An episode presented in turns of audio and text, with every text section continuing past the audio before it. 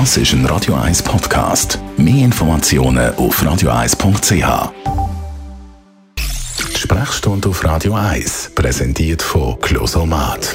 Wohlbefinden und Lebensqualität mit dem Dusch-WC von der Extraklasse. Natürliches Original, natürlich mit Wasser.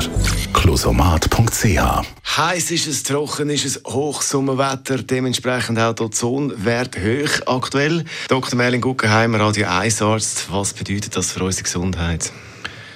Wir sollten vielleicht geschwind zwischen dem lieben und dem bösen Ozon unterscheiden. Das liebe Ozon ist das, was hoch oben in der Stratosphäre gebildet wird und so einen Schutzfilm rund um unsere Erde zieht. Von dem haben wir gehört, weil es Löcher drin hat und die fluorierten Kohlenwasserstoffe und deswegen haben der äh, Schutzfilm den UV-Schutz nicht so können gewährleisten, das hätte Zellen.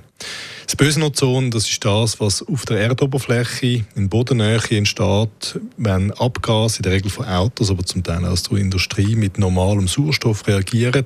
Sauerstoff, das sind zwei Sauerstoffatom O2 und Ozon, das sind drei Sauerstoffatome, O3.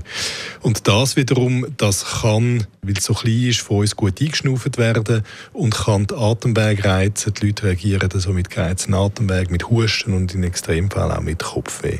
Das ist etwas, wo vor allem dann, wenn es warm und heiß ist, so wie jetzt, ein bisschen vermehrt passiert. Klassisch ist die Ozonbelastung im Sommer entsprechend höher als sonst. Von dem bösen Ozon, wer ist da am meisten betroffen? Also wer merkt das am meisten? Wenn gewisse Grenzwerte überschritten sind, äh, wir alle eigentlich. Darum wird das gemessen und entsprechend wird zum Teil auch gewarnt, wenn die Ozonbelastung äh, steigt, dass man gewisse Vorsichtsmaßnahmen soll ergreifen soll. Besonders rasch reagieren aber die Kleinsten von uns, also die Kinder, also Kleinkinder, äh, zum Teil auch Säuglinge.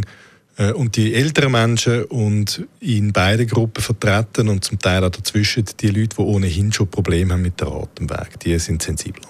Wie kann man da reagieren oder wie kann man dem Ozon ausweichen? Das ist etwas, das in der Konzentration im Tagesverlauf zunimmt. Das bedeutet, dass man, wenn man lüften will, sollte am Morgen lüften, macht ohnehin Sinn, weil dann ist es kühl.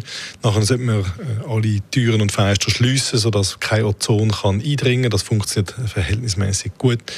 Und wenn man sich im Freien körperlich streng äh, betätigen und tief einschnaufen dabei, also zum Beispiel wenn man Sport treibt, dann ist das etwas, was man auch in die Morgenstunden verlegen und nicht am Abend machen Höhere Ozonwert und was das bedeutet für unsere Gesundheit. Das war das Thema mit dem Radio 1 Arzt Merlin Guggenheim.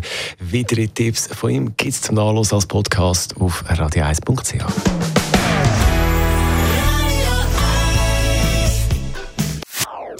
Das ist ein Radio 1 Podcast. Mehr Informationen auf radio1.ch.